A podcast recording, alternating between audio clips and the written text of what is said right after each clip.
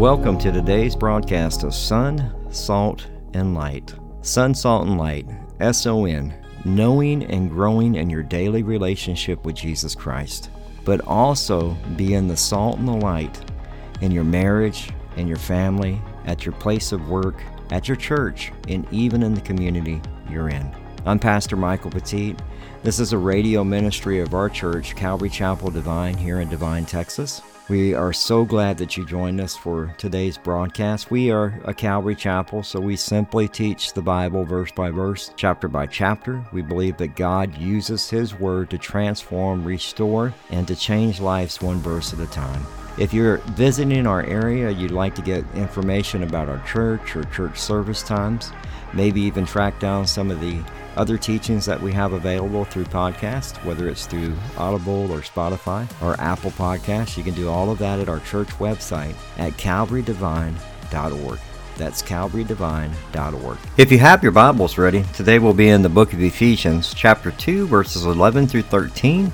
The title, the of, the title sermon of the sermon is, is You, you who once, once were far, off, far off have been brought, have been near. brought near. Here is, Here is the second the half, half of this two-part study. Of so this last, two-part study. The last time we were in Ephesians chapter two, verse ten, we were talking about that you're saved by grace through faith in Christ Jesus.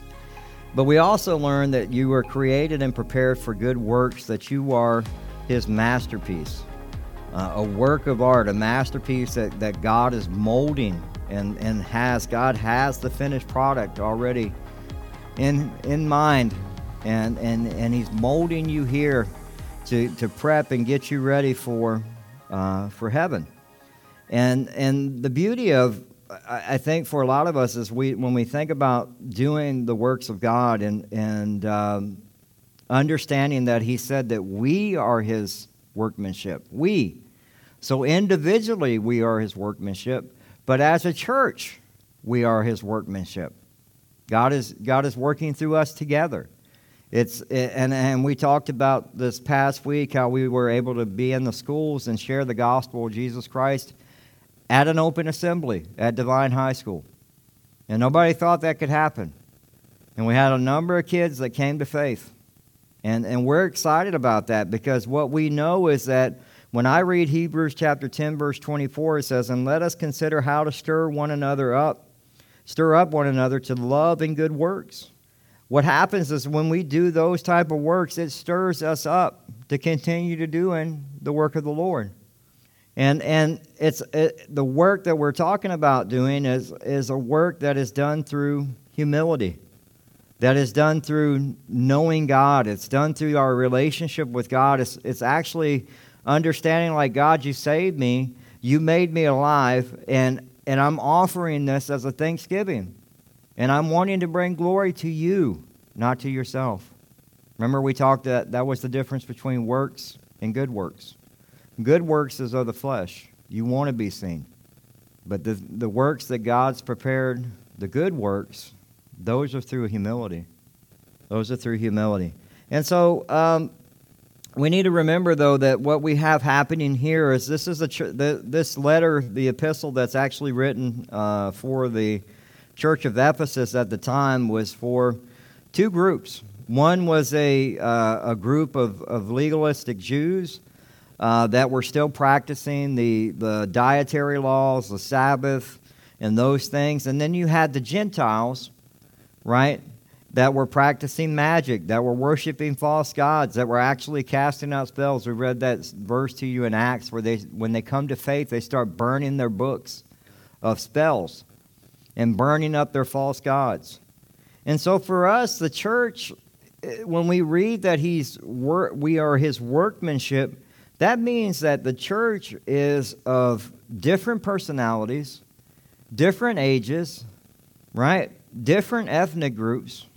Different religions. People come in from maybe a different religion and they come into Christianity.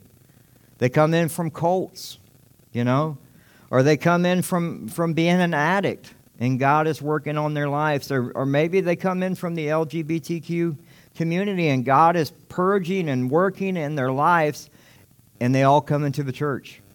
And God is working on each of us. We're all His masterpiece and God is removing those things. Because think about it, when you first came to faith, were you perfect? because I know I wasn't. I thought for some reason, like, it was a magic, like, like it was going to be something like I, light switch comes on, mic is fixed when I gave my heart to Christ. And that, that was just the beginning of the work that God needed to do in my life. For thirty-nine years, I walked in the flesh, and for thirty-nine years, I, I lived for myself. And what I learned is that God had a lot of work that he needed to do on Michael, a lot of chiseling. Remember we showed that video from the Skit Guys last week on the chisel. Great video. Probably one of the most practical, practical applications of Ephesians chapter two, verse ten. And just F Y I, we actually paid for that video, and we paid for the streaming rights for that video, just in case anybody's like, oh, wait a minute. So we did that.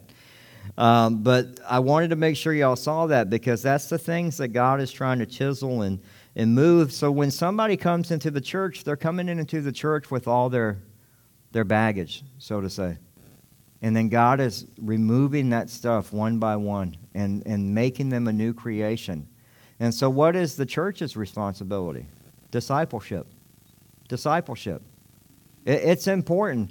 You know, one of the things I remember early on is somebody discipling me and helping me when I had questions. Or, they, oh, Mike, you can't act like that. Or, you know, like, you need to check because that's the flesh. And and those things are hard when you when you get corrected. But those things have to happen. But we all come in with all of our stuff. We're forgiven. Because we've given our heart to Christ, we've confessed our sins, our past, our present, our future sins have been forgiven, we're justified, but now you're going through sanctification. And I remember Pastor Dan was telling me from here in town, he was like, if you think about it, if somebody has a deep root in their heart, he goes, Mike, look at the tallest tree. That's, he goes, so that tree, as tall as it is, the roots are as tall as that tree. And God has to remove all of that. It's a work that the Lord does.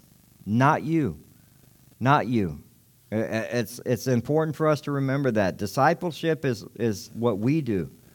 God has called us to do that. But Christ has, has given us a heart capable to love everyone. And, and we learned about Paul addressing this in Ephesians chapter one as he talked about who we are in Christ and what God would be doing, uh, you know, since before the world began to bring us to Christ. And then as we begin Ephesians chapter two, we learn that we were saved by grace. It was the free gift of grace. Nothing that you could do, nothing that you can earn. And now he's going to get into the, the work of transformation as we look at the division here in verse, in verse uh, eleven. The division of the Jews and the Gentiles, our first point. I want to read because there's a therefore there. And whenever there's a therefore, a therefore there, you need to see what it's there for. Okay? So that means that the verses prior to this are important. In Ephesians chapter two, verses eight through ten, it says, for by grace you have been saved through faith, and that not of yourselves, it is the gift of God, not of works, lest anyone should boast. For we are his workmanship, created in Christ Jesus for good works, which God prepared before, beforehand that we should walk in them. And then we get into verse eleven. Therefore, remember, remember that you once... Once Gentiles, that you once Gentiles in the flesh, you who called uncircumcision by what is called the circumcision made in the flesh by hands. The first thing it gives you is the therefore remember. Now the therefore to remember is back in Ephesians chapter two, verse one. And you he made alive who were dead in your trespasses and sins. He's trying to remind them to remember what was shared to you at first. Remember that who you were before Christ. You you were receiving the gospel of Christ, right? But before that, you were dead in your trespasses and sins. And we talked about that. When you're when you're when you're in sin, you can never hit the mark. Never. But trespasses, I still love that word in the Greek. It means that you can never reach your goal. You can you can set a goal, but you'll never reach it. You'll fall every time because of why? Your sin, your trespasses and sin. And then he talks about the lifestyles that we were in. We were governed once and directed by Satan in our past life before Christ. You were controlled by the desires of the flesh and, and, and every one of us destined for the wrath of God. Every one of us. But after Christ, that's that beautiful verse where he says, but God, right? But God, after receiving the gospel, they were saved from the old life and the impending wrath of God. You're alive in Jesus Christ. You're set in heavenly places. You have an eternal future. And yet you have the revelation of God's kindness and his grace towards them in Christ Jesus. And God is working in our lives and making each of us a masterpiece, an expression of God himself. And God has prepared you for good works that you should walk in them. That's what he's telling you to remember. Why do you see this throughout the Bible where you see something's repeated over and over and over? For you to remember. Paul is just saying you need to bring this to remembrance. I want you to think about this just as a sidebar. I was one of the things I was thinking about this week is what type of letter would the Apostle Paul write the Church of America? If he was to write a letter to the Church of America, what type of letter would it be? We have a lot that needs to be corrected. We have a lot of false teachings. We have a lot of a lot of things that are wrong within the church today, and we still see a lot of great things being done, but unfortunately, the echoing of the bad things because of social networks is what's put out there predominantly. And Paul is saying, remember. The reason why Paul is saying, remember, he's like, look, this is why I gave you this epistle. This epistle was for the church, and not just the church in Ephesus. It was supposed to be passed from church to church to church, including the church here in Devine. Remember. Remember who you were before Christ and remember who you are after. In Judges chapter two, verse ten, it says, when all the generations had been gathered to their fathers, another generation arose after them who did not know the Lord, nor the work which he had done for Israel. They did not remember. They did not tell their kids about God or talk to their their their youth about the the work that Jesus had done or the work that God had done as he brought them across the, out of Egypt. They didn't know any of those. The historical records of, uh, of them coming into the promised land, they had no clue. It's our jobs as parents, it's our jobs as grandparents to share the gospel of Jesus Christ, to bring to remembrance those things that, but if you don't remember, how do you plan on sharing it with somebody else? Therefore, remember that you, once Gentiles in the flesh, who are called uncircumcision by what is called the circumcision made in the flesh by hands. How many of us, if we're honest, have have read the Old Testament and you see uncircumcised, circumcised, and you go, what is this all about?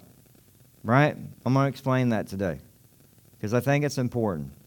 Because you're going to see it throughout the, throughout the Old Testament. It gets pulled into the New Testament, and there's a reason for it. So when we look at that, and, and the term actually for uncircumcision was derogatory. It was a word that was used to actually to, to poke at the Gentiles. Like they're calling them names. The uncircumcised. They were considered heathens living in the flesh. If you turn to Genesis chapter seventeen, verses one through eleven, we need to look at the covenant and understand why the circumcision is there. When Abram was ninety-nine years old, the Lord appeared to Abram and said to him, I am Almighty God. Walk before me and be blameless, and I will make my covenant between me and you and will multiply you exceedingly. And then Abram fell on his face, and God talked with him, saying, as for me, behold, my covenant is, is with you, and you shall be a father of many nations. No longer shall your name be called Abram, but your name shall be called Abraham. For I have made you a father of many nations. I will make you exceedingly fruitful, and I will make nations of you, and the kings shall come from you.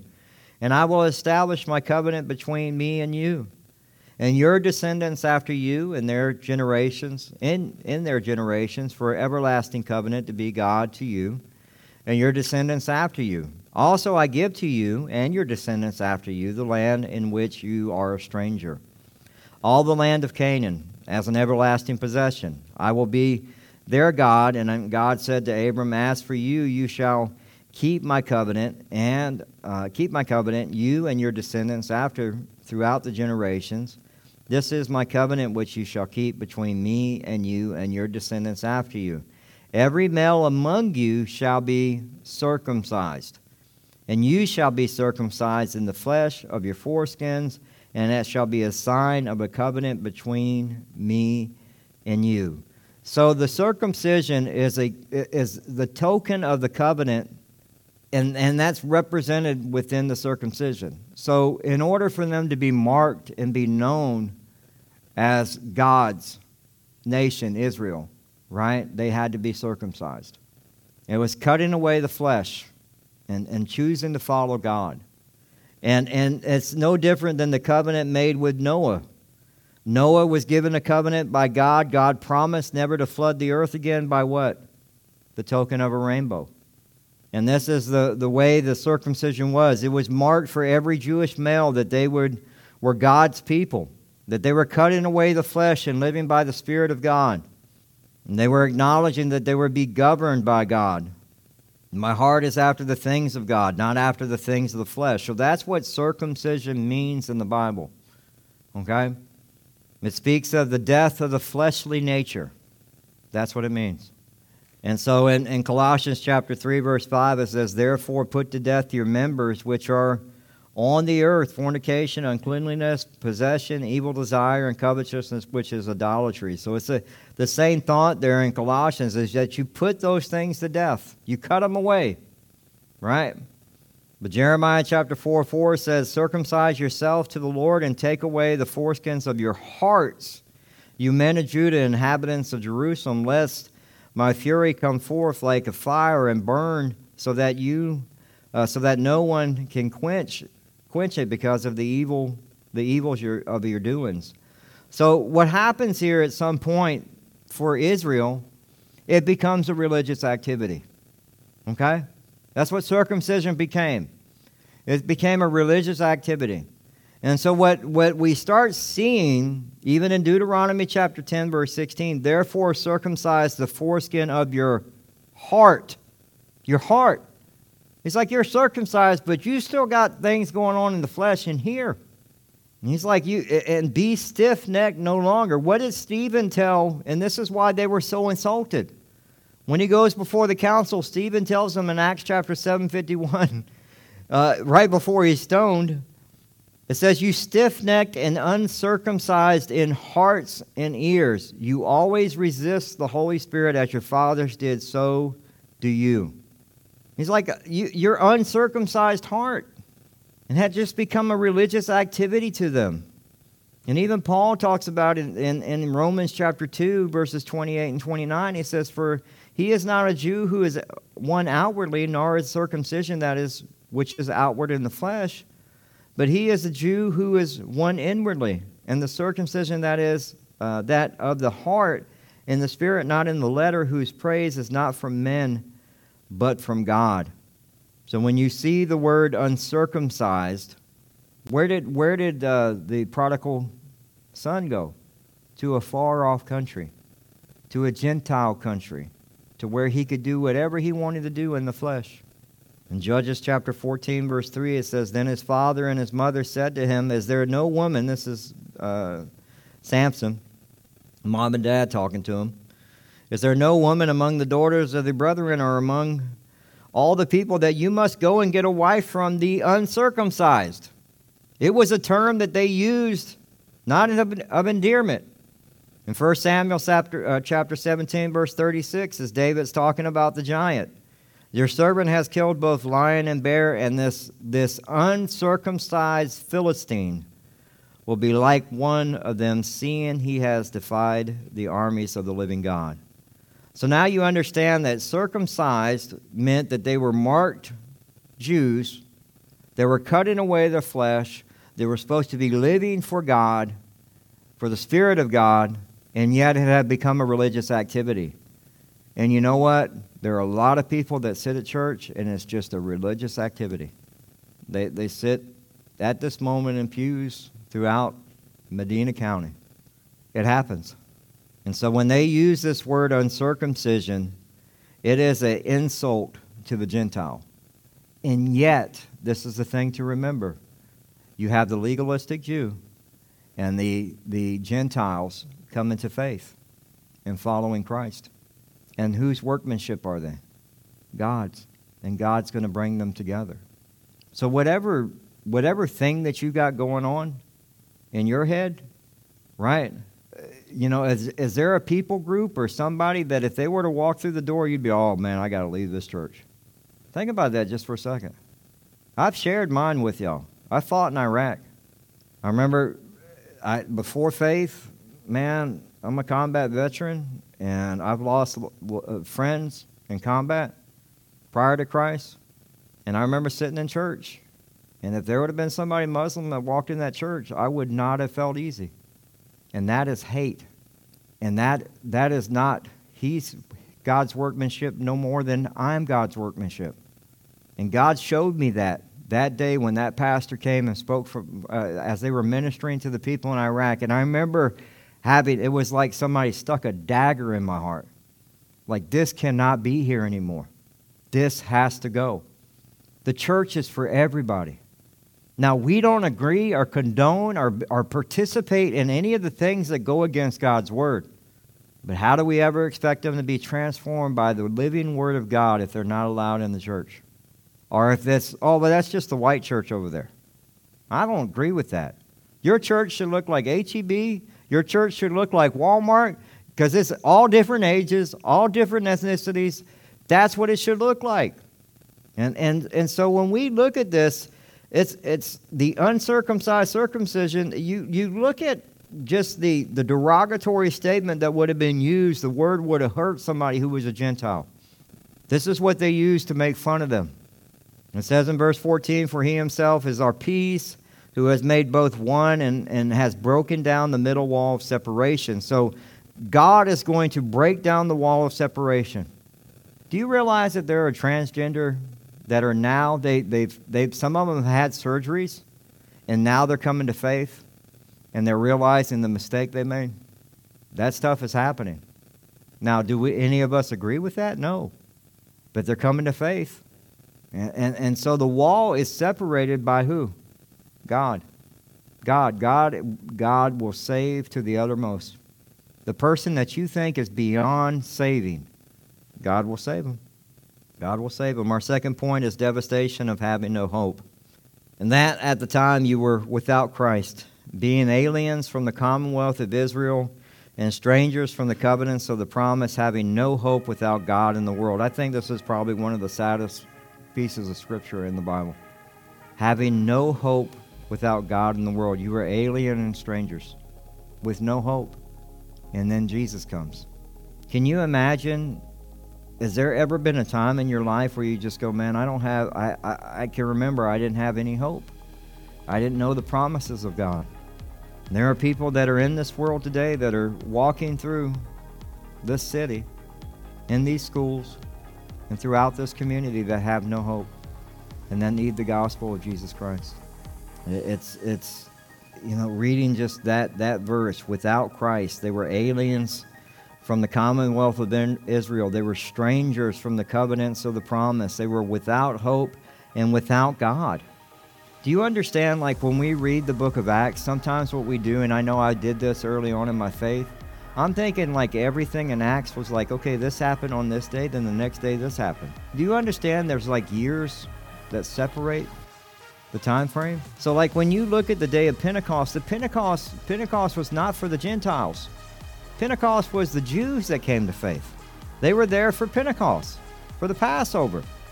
And and and when we see that, if any of the anyone that was a Gentile would have became a Jew, they would have had to accept the dietary laws, the Sabbath. They would have had to adhere to the laws. Otherwise, they couldn't convert to be a Jew. And yet we see in, in, in Acts chapter ten, uh, two, verses nine through sixteen, Uh, when Simon Peter actually shares shares faith here, any of the Gentiles would have had to been converted. And so salvation came from Christ, but there were still the, the, the legalistic Jews that were still making them. And this is why Paul deals with all of this in the epistles. This is why you're going to see about the law and the circumcision and the uncircumcision. All of that's covered because of the legalistic Jews. They were trying to add all that stuff in. Was Jesus plus all this stuff, and it's never Jesus plus anything. Jesus is enough. In Acts chapter ten, verses nine through sixteen, one of the things we see is that when Peter finally has to, to deal with the, the fact of, of I got to go see the Gentiles, we he has that dream. Well, that concludes today's broadcast of Sun, Salt, and Light Radio. We hope that you enjoyed it. If you'd like to submit a prayer request or get in contact with us or find out service times, you can do all of that at our website, uh, as well as get uh, our podcast at Spotify, Audible, TuneIn Radio, pretty much wherever you can find a podcast. Uh, you, you can just type in Sun, Salt, and Light, and you'll find it.